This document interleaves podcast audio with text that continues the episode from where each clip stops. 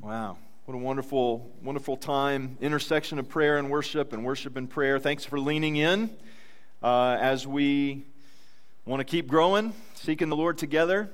It's a good thing, good place for us to be. We've had a pretty busy weekend here. So, as Dave was mentioning earlier, many of us were gathered together for our annual meeting. And um, the, the one thing I want to say about that, number one, I do want to say a special thank you uh, to our church family because that meeting was just like a little synopsis, a little, a little uh, example, if you will, of many people coming together and working together and using their gifts in a, in a way, and it brings harmony and a synergy and unity and everything like that. But that sort of thing that we experienced on Friday night uh, to pull off a meeting that's happening all the time. That's happening right now. That's happening across the, the span of our church. And so I want to just say thank you to our leaders, to our community group folks, to our people that are serving in so many different ways. And I think it's appropriate for us just to say thanks for being the body of Christ. Thank you for serving and leading. Beautiful. Uh, this was also kind of sweet from the annual meeting. We, uh, our theme was not by might nor by power, but by my Spirit, says the Lord. And that's the right way to celebrate. You know, when you look at the good things that God's done, uh, we're not going to steal the glory. We're not going to say, well, you know, we did pretty well. Uh, we're going to say, not by might, not by power, not by our efforts, but by my Spirit, says the Lord. So we can just give Him all the glory, and then we don't have to be burdened uh, with that. We just give it all to Him, and that's the right way to celebrate. It's also the right way to look forward when we think about what's God going to do in the coming year. And I don't know about you, but I, am like, I'm hearing some stirring. Like, I'm, I'm, just, I'm talking to different leaders. I'm hearing it from different church congregations. I'm hearing from different places, even other regions, uh, but in the center area, that God is stirring in some ways. And so, what's God going to do? Well, it's not going to be by our might or by our power, but it's by His Spirit. So we continue to lean in. So I've just been really chewing on that, and uh, I actually one of our one of our kids, I love this. Our kids gave me this. This is, gonna, this is going up in my office. This is some beautiful artwork right here. It says, "Not by might nor by power, but by His Spirit," says the Lord. And then another one says the Lord. I, I think that's me in the middle. I'm not sure. The guy with the big hair, but that's God's Spirit, and this is somebody else. But uh, I love it. Uh, I love that our kids are bringing prophetic uh, words to us as well. Um, so here's what we're going to do today. I have one other thing I'd like to say just by way of announcement, and I think it is a beautiful kind of living example of some stuff that we've been talking about in the spirit of stewardship and, and mission and everything like that. You have a card like this on a seat close to you. You might be sitting on it, I don't know It says missions rally. Uh, this is something that we're putting together. We do missions emphasis stuff uh, a, a, couple different times through the year.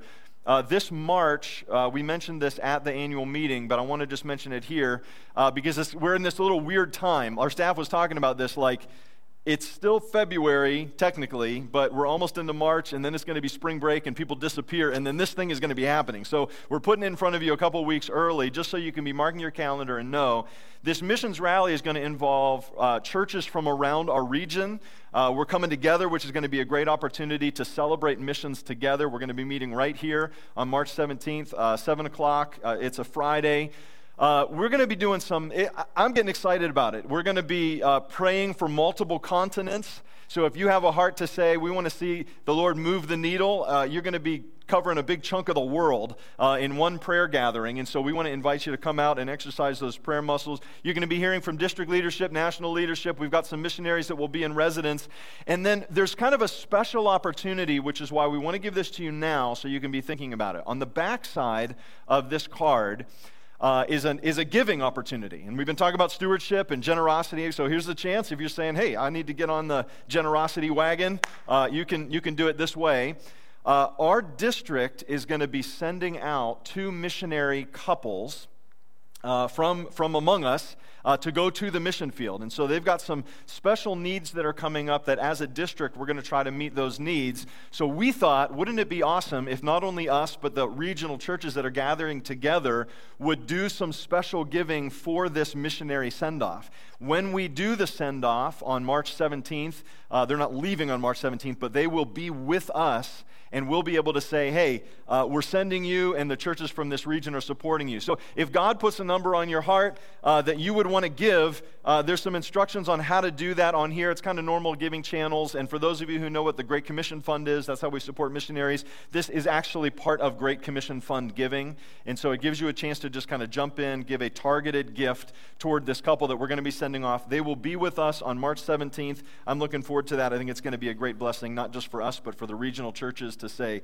we're blessing you and sending you out. So we wanted you to be aware of that, even though it's a few weeks away. Uh, use this as a save the date, mark your calendars, and we hope that you'll be able to be there. All right, we're going to get into the last message on this series that we've been doing in stewardship. And I have to say, um, it's been quite a journey. I found myself, even in the first service today, I was getting like excited. I was kind of, you know, I was yelling and spitting. So hang in there, you know, you just watch out a little bit. And I did not think that stewardship would be the topic uh, that, that would get me sort of excited about kingdom stuff. But it's all about kingdom stuff.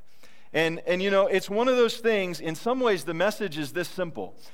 If you get over the difficulty, whatever you want to call it, the, the, the uncomfortable aspect of saying, I'm a steward of what God has entrusted to me, I'm not an owner of it, I'm a steward of it, uh, you make that step, and like a whole lot of other stuff com- becomes very, very easy. Uh, if you can't make that step, it, the, a lot of things remain very hard because you're always in this kind of tension. So today, the message is really as simple as this uh, stewarding beats owning. That's kind of it. I was thinking about a, a, man that I met a long time ago. His name is Bill Wallet. That's really his name. Uh, on a stewardship, I, I, have to use Bill Wallet in a stewardship series. Uh, but this guy, I, I, shared his story this years ago. I shared this, and, and, I just want to share it again. It was just, it was so like touching and, and cool to me. Bill Wallet was a very likable guy, and what I mean by that is, he was the sort of guy that he took Jesus really seriously and he took God really seriously, but he didn't take himself overly seriously. And I've actually found that's a good recipe. You know what I'm talking about? That's a good recipe uh, for being the kind of person that I think that, that, that, represents Jesus well. We take him seriously. We take his mission seriously. We take his heart seriously. But we don't take ourselves so seriously.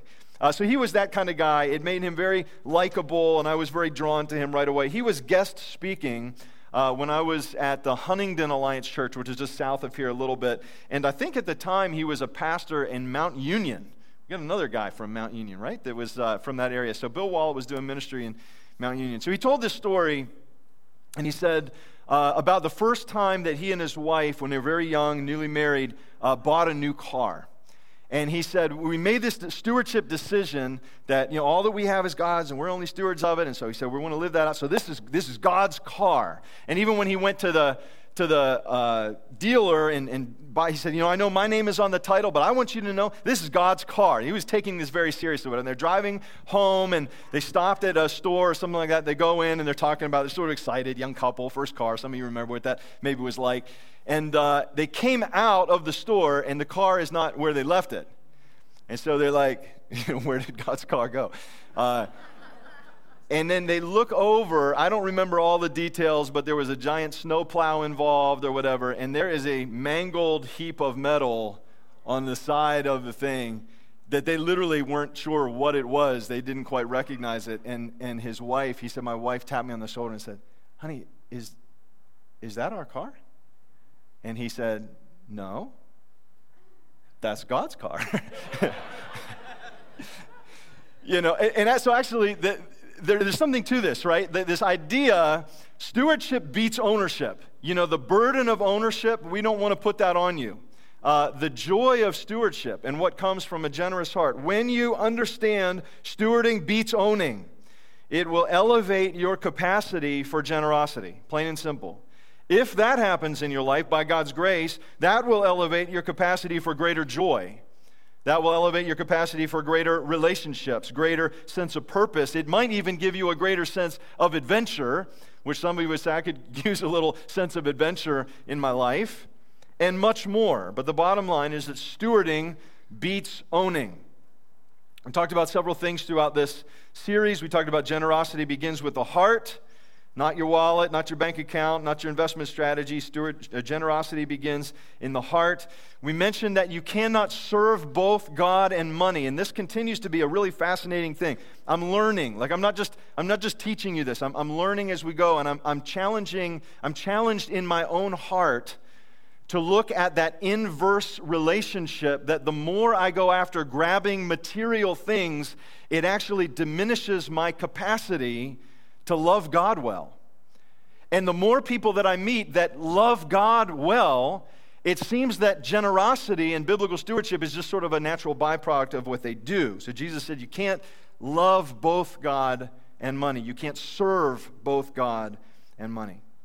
Uh, we talked in this series about the fact that it, giving hurts but only when you think of it as yours. You know, so again, this is this is just underscoring this that, that stewardship beats ownership. When I think about it as mine, it feels hard to part with financial wealth. When I think of it as stewarding it, it's just a matter of obedience. God, what are you calling me to do? We gave you a tithing challenge, talking about giving 10% back to God.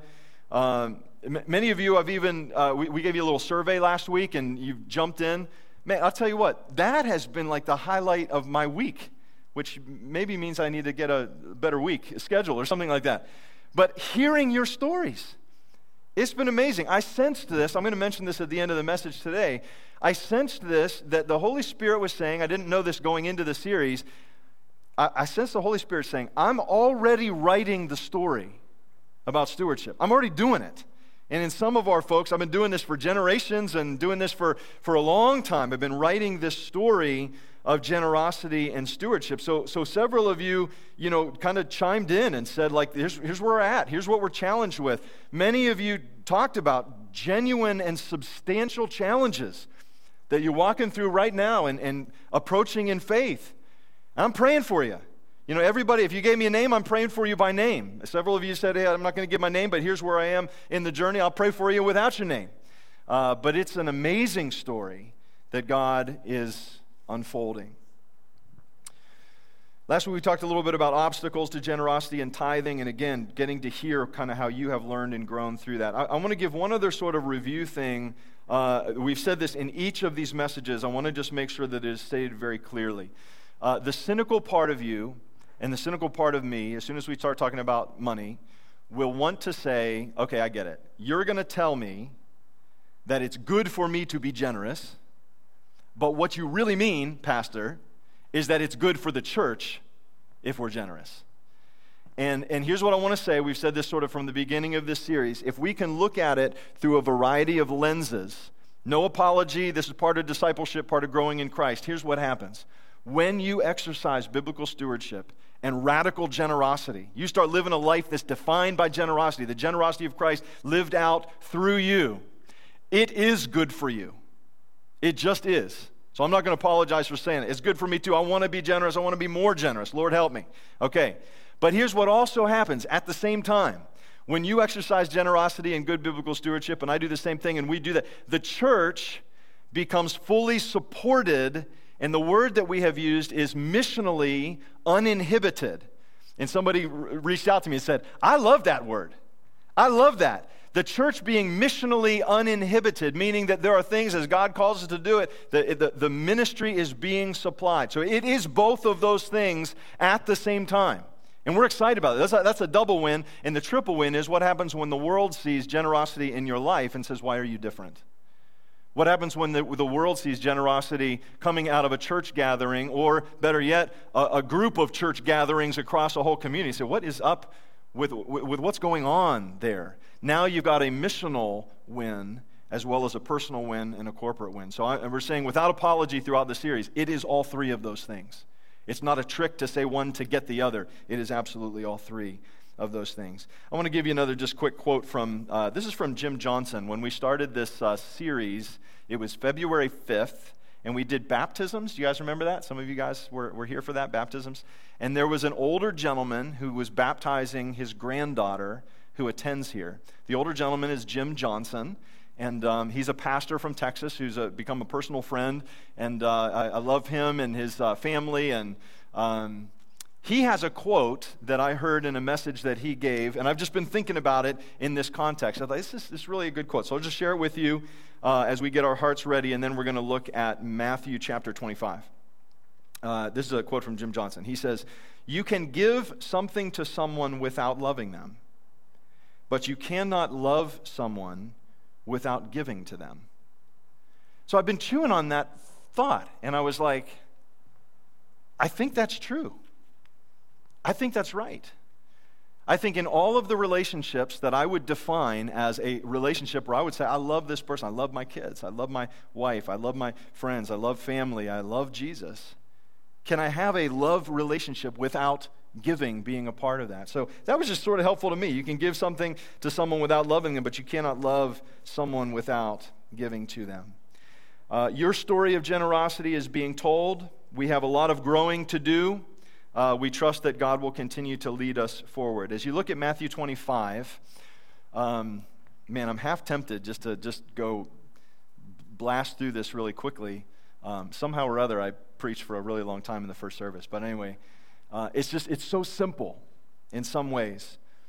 Uh, Jesus' teaching, when you get to the end of Matthew, and we spent some time in the Gospel of Matthew uh, earlier, so it's interesting that we started this series, Matthew 6, and now in Matthew 25. Uh, when Jesus' teaching comes to the end of the Gospel of Matthew, it becomes laser focused, razor sharp in some very specific areas. That Jesus is not talking about anything and everything. He is talking about eternity, preparing for eternity, the second coming of Christ. That's pretty much it.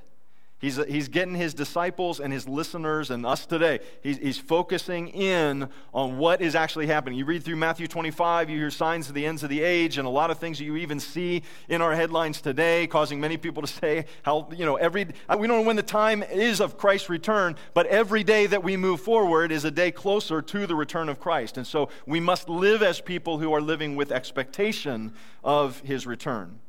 And to the people in Jesus' day, here's what he reads. Here's what he says, and we'll read in Matthew 25. Uh, I'll pick up in verse 14. For it will be like a man going on a journey who called his servants and entrusted them to them his property. To one he gave five talents, to another two, to another one, to each according to his ability, which is an interesting statement right there. Then he went away.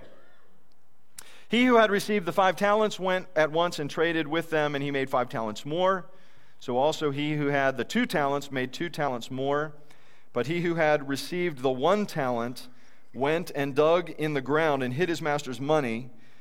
And then verse 19 says, Now after a long time, the master of those servants came and settled accounts with them.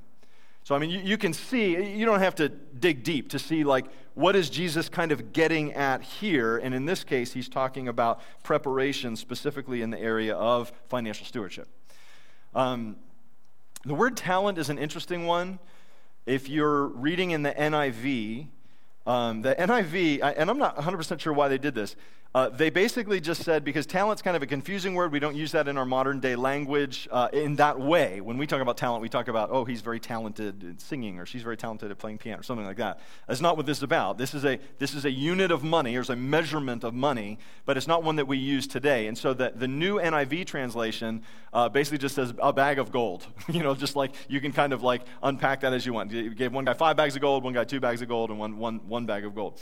Uh, I actually like the use of the word talent though, because a talent is technically it is a unit of monetary reckoning, and it is equivalent to about 20 years' wages for a laborer.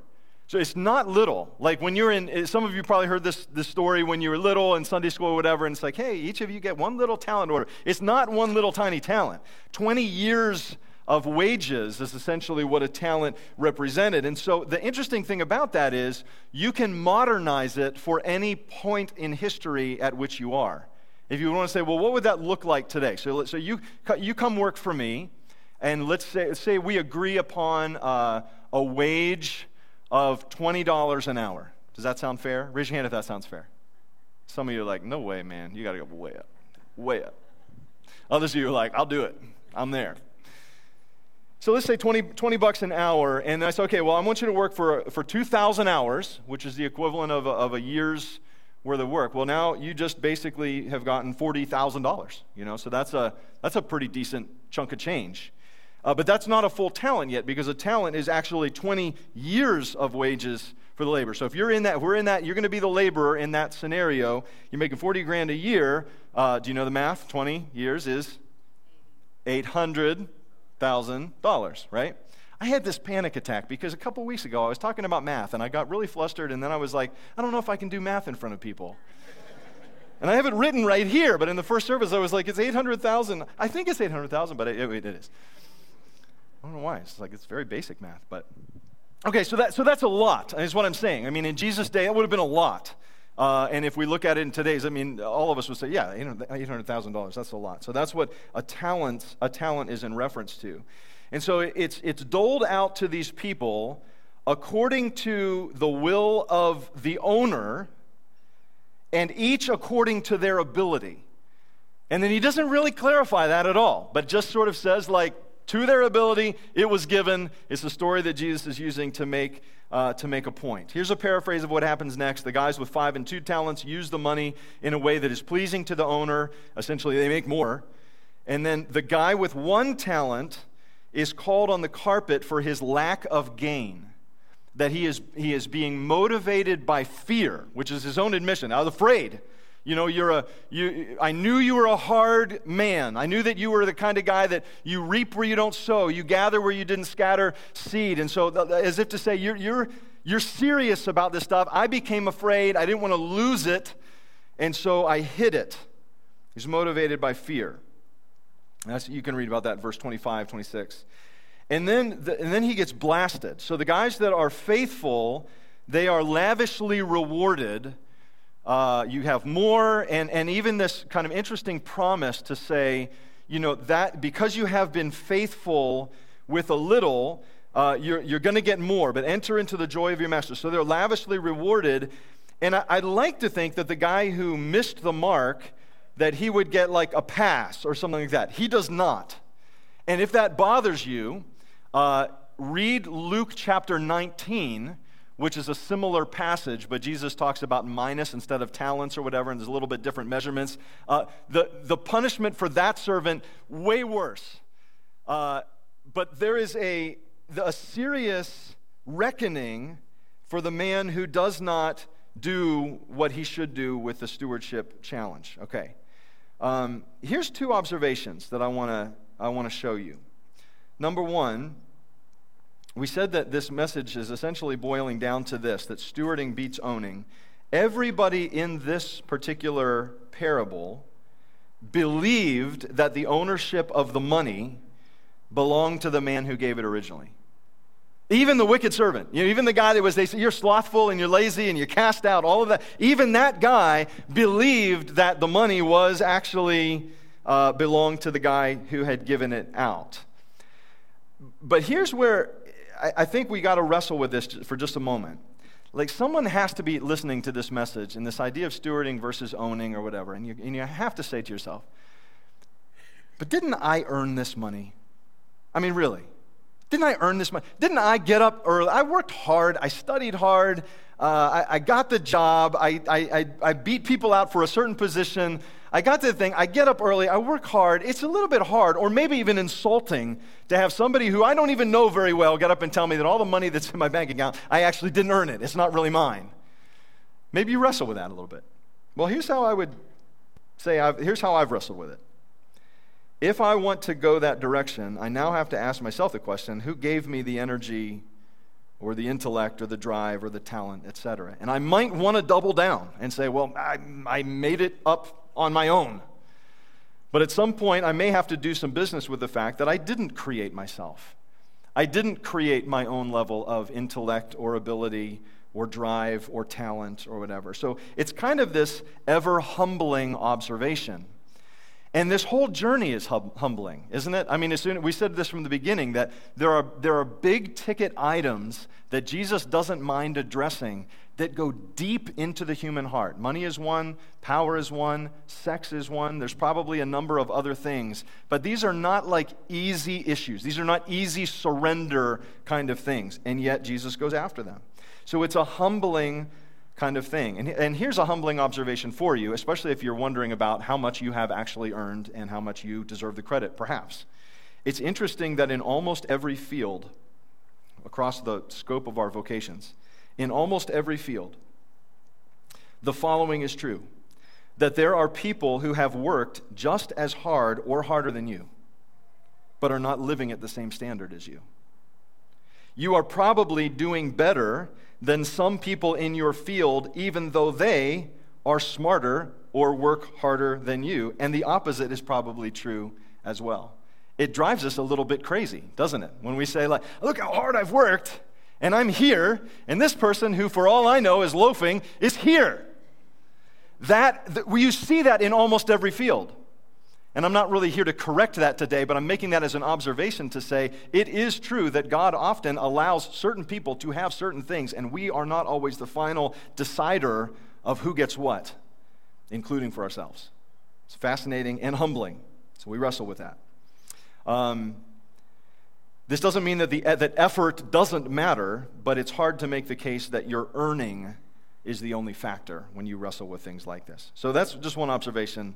The people in the in the account here believed that it was the property of the giver and not them. And then the second observation is this uh, I think the reason that the responses are so polarized uh, and so extreme is this that what we do as stewards matters to Jesus a lot. That's, that's what I would infer as I go through this process on my own. It seems that what we do as stewards matters to Jesus a lot. The faithful were lavishly rewarded and seemed to indicate that the way they handled their earthly test would carry over into eternity. The unfaithful was not shown mercy. Uh, but we said from the beginning, this was kind of an unapologetic part of discipleship. Like, we don't want to coast on this. We want to get this right for God's glory and by God's grace. It seems that this is a part of a bigger picture with a high stakes reality. And so here's what I want to do for just a few moments. I want to talk about what is that bigger picture? In other words, what is the statement that you are making when you say, I want to live a generous life and I want to exercise biblical stewardship? Okay, what is the statement that you're making? I imagine there are probably a few, but here's a few for you. Number one, when you exercise good stewardship, you are making a statement to Jesus that says, I care about your mission. Now, I want you to think about this for a minute. This is where you may still be back here. You may be still wrestling with is it mine? Is it his? How much do I have to give? Da, da, da, da, Like if we can get if we can get past that, we actually get to the place in our stewardship where we are making a statement that says, Jesus, I care about your mission.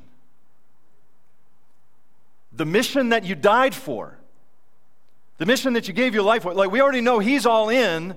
Our stewardship is part of the way that we get in and say, yeah, we care about the mission of Christ. In a very related way, we say this. We're making a statement when we exercise good and biblical stewardship, but we say, Jesus, I care about your world. This is the world that Jesus died for. This is the world that Jesus had compassion for. This is the world that Jesus called us out of and then sends us back into. And if we don't have a care for our world the way Jesus has a care for our world, our world we're missing something. When we exercise good stewardship, we're making a statement to Jesus I care about your mission, I care about your world. This is a statement. This is the little card that's on your seat. When we gather together for this missions rally, it's not to just have a rally. Woohoo, this is going to be fun. I think it'll be great. But it's a, it's a statement to say, we care about your world. When we make a generous contribution to send somebody out, we're saying we care about this world. So we're making a statement to Jesus, and that's why I think this is important to him. And then the other one I think it's huge is this we're making a statement that says, I care about your bride. I want to make that very personal in just a moment. I care about your bride. That's a, that's a personal and loaded statement. When you exercise good stewardship, you're making a statement to Jesus. I care about your mission. I care about your world. I care about your bride. Let me, let me just put it together real quickly for you. The mission is to reach the world. The means of reaching the world is through the bride of Christ. When you exercise good stewardship, you're saying, Jesus, I actually care about these things. Imperfect though my efforts are going to be, I'm never going to make the perfect sacrifice. The church is never going to be perfect this side of heaven. We're very imperfect model. It makes me wonder sometimes why in the world Jesus decided to go this way, but he did. And he said, This is the bride of Christ, and she's making herself ready. So we say we care about your mission, we care about your world, we care about your bride. That is what good stewardship means. And I think that's partly why the stakes were so high for the people in this parable. That Jesus is saying, we're not, we're not playing around here. It's important. It's important that the church look the way that Christ wants her to look.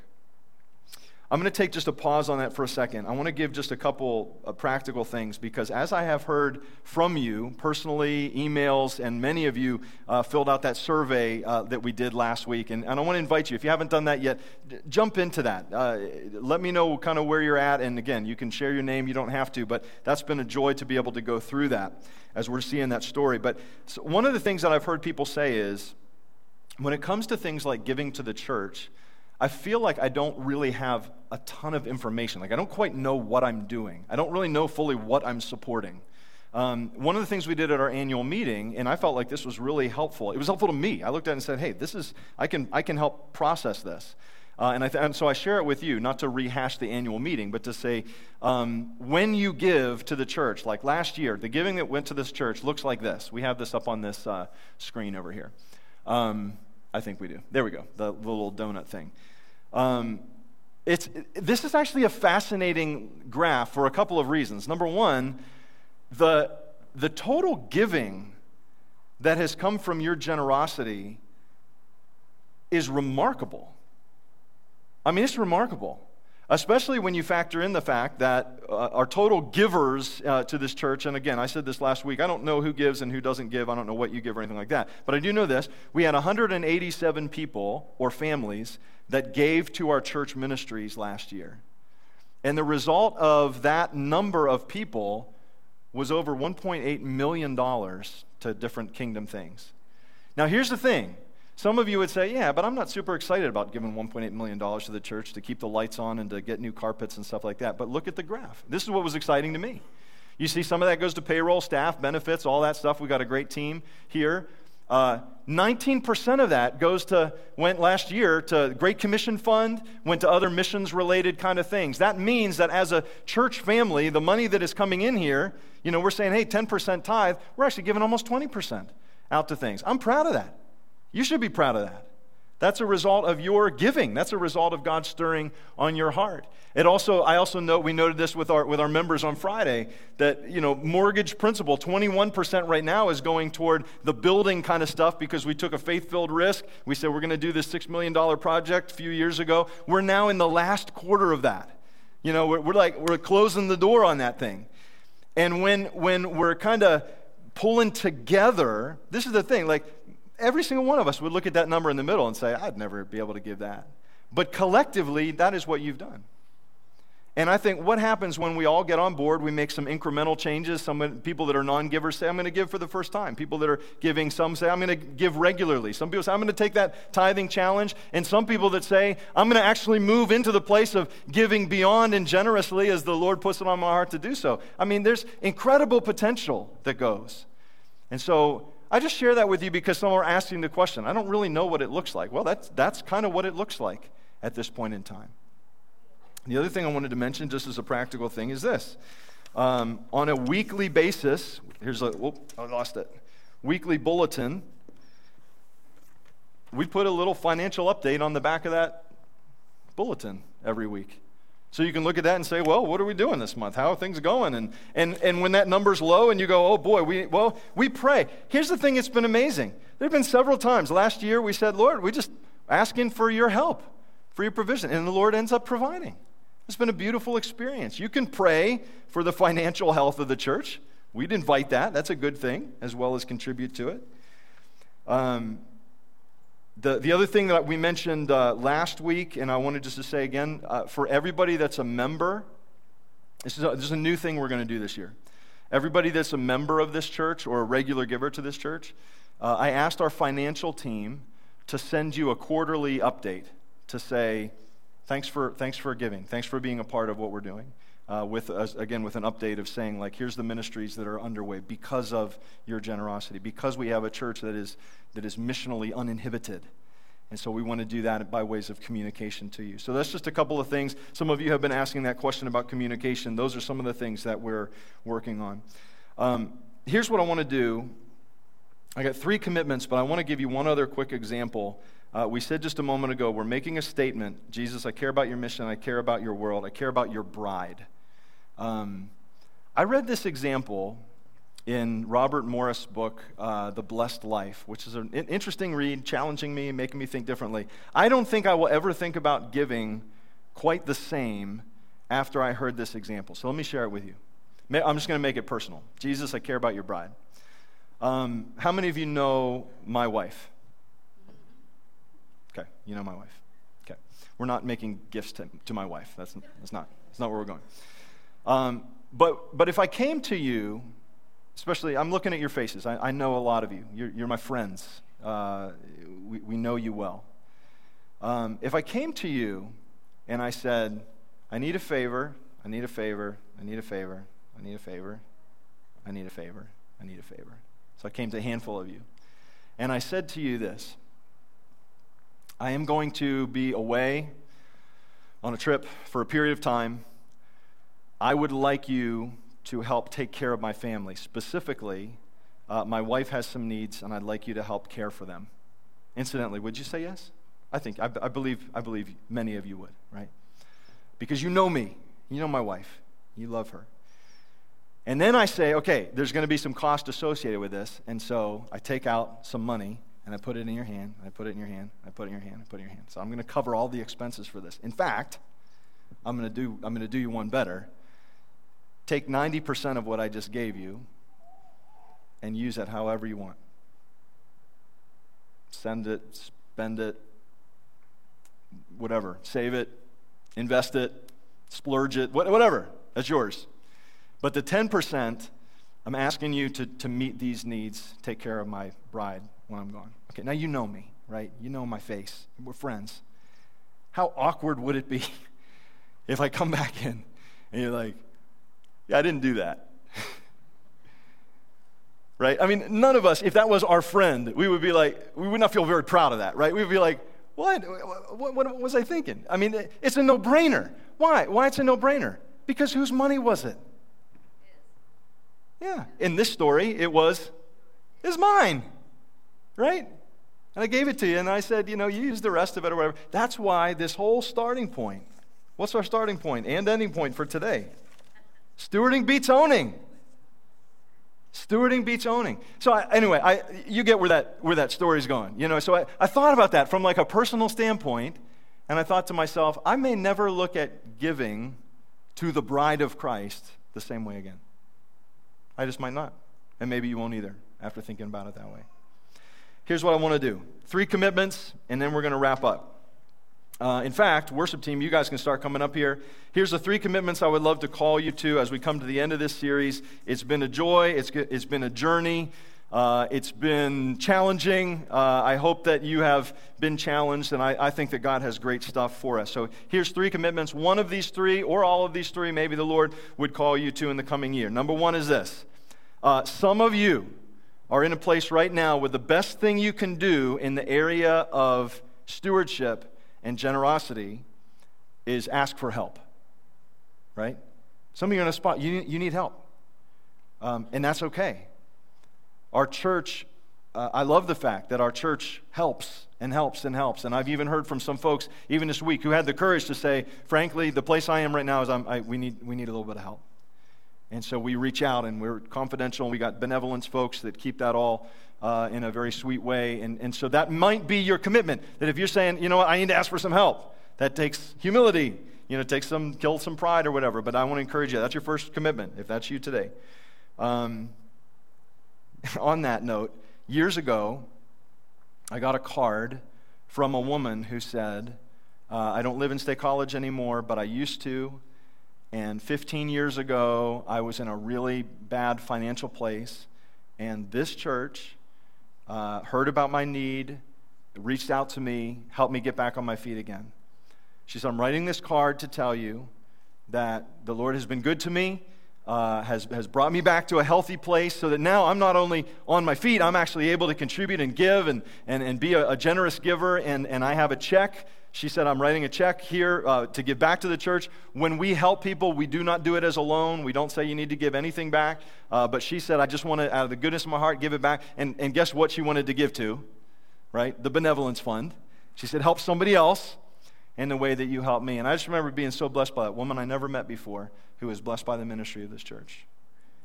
You might be in a place where you say, hey, I, I need to get some help. So that's commitment number one. Commitment number two is get healthy.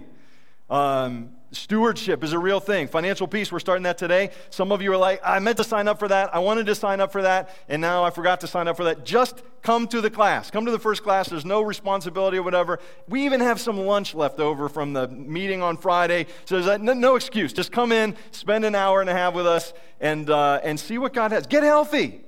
Um, you know, I talk to people all the time, it's, this, even from this church, who say, I'm so glad that I did that because I'm now in a place I'm not stuck under a pile of debt anymore, and I'm actually able to give generously now, and I'm able to live in a totally different way.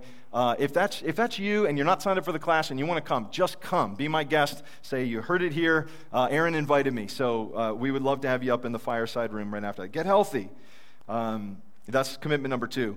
Uh, and then commitment number three is just get going. Get going. Dream, dream bigger.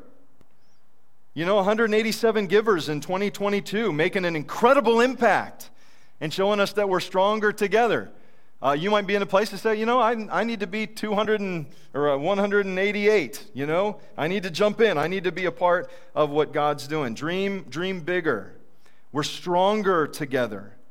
We see ministry advance and disaster relief and new initiatives and greater impact that God could do. Do you, do you know that if the, everybody that called themselves a Christian in the United States of America was to tithe, there would be $139 billion that we'd have to figure out what to do with for kingdom purposes?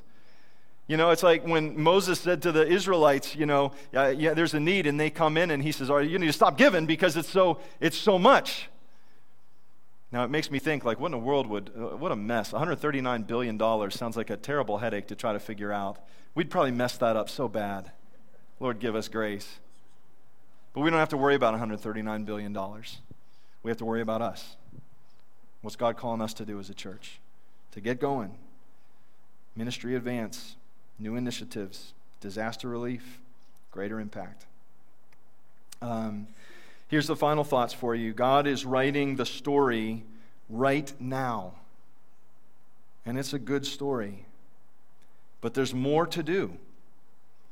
Right now, we are standing on the obedience and the sacrifice of the generations that have gone before us. You know that, right? I mean, these are the great men and women of the faith. Who they, they made sacrifices that you don't know about, I don't know about. They had steps of obedience that we don't know about, and yet because of their sacrifice, the church exists today and continues on. The question is will those who come behind us find us faithful? And that's the stewardship challenge. So steward it, don't own it. Find joy and generosity. And thanks for joining in this journey. I'm going to ask you to stand together. Want to say a prayer for you. And then I love this song. We're going to just sing this song, New Wine. Um, and that it just feels appropriate. Let's just, let's just pray this. Receive this whole prayer. Jesus, thank you for your generous heart toward us. Lord, you have lavished us with grace beyond measure. And we don't want to miss that, God. We don't want to miss that. I pray that every area of our life, not just our finances, but that's one, would just have that fingerprint of your lavish grace over it. So, Lord, we thank you for what you have done for us. Today as we sing this song, New Wine, there, there, is, a, there is a pressing and there is a, a crushing. There's a, a discipline. There's a change. There's, there's a new priority. There's all of these sort of things that, Lord, we just confess to you, that can make us uncomfortable. Um, but as you often do, even in those times of pressing and crushing and challenging us, you're bringing a new thing to bear. So, Lord, I, I do pray that these words would land with all the grace that they are intended, that you would cause us to grow in this area of discipleship. I pray, Lord, not just for our congregation, but I pray for your church across this state and country and even across this world, that there would be a releasing of generosity, Lord, that there would be a, just an incredible sense of missional, uh, in, uh, no inhibition for the missional work that you desire to do. And Lord, in all of that, keep us humble.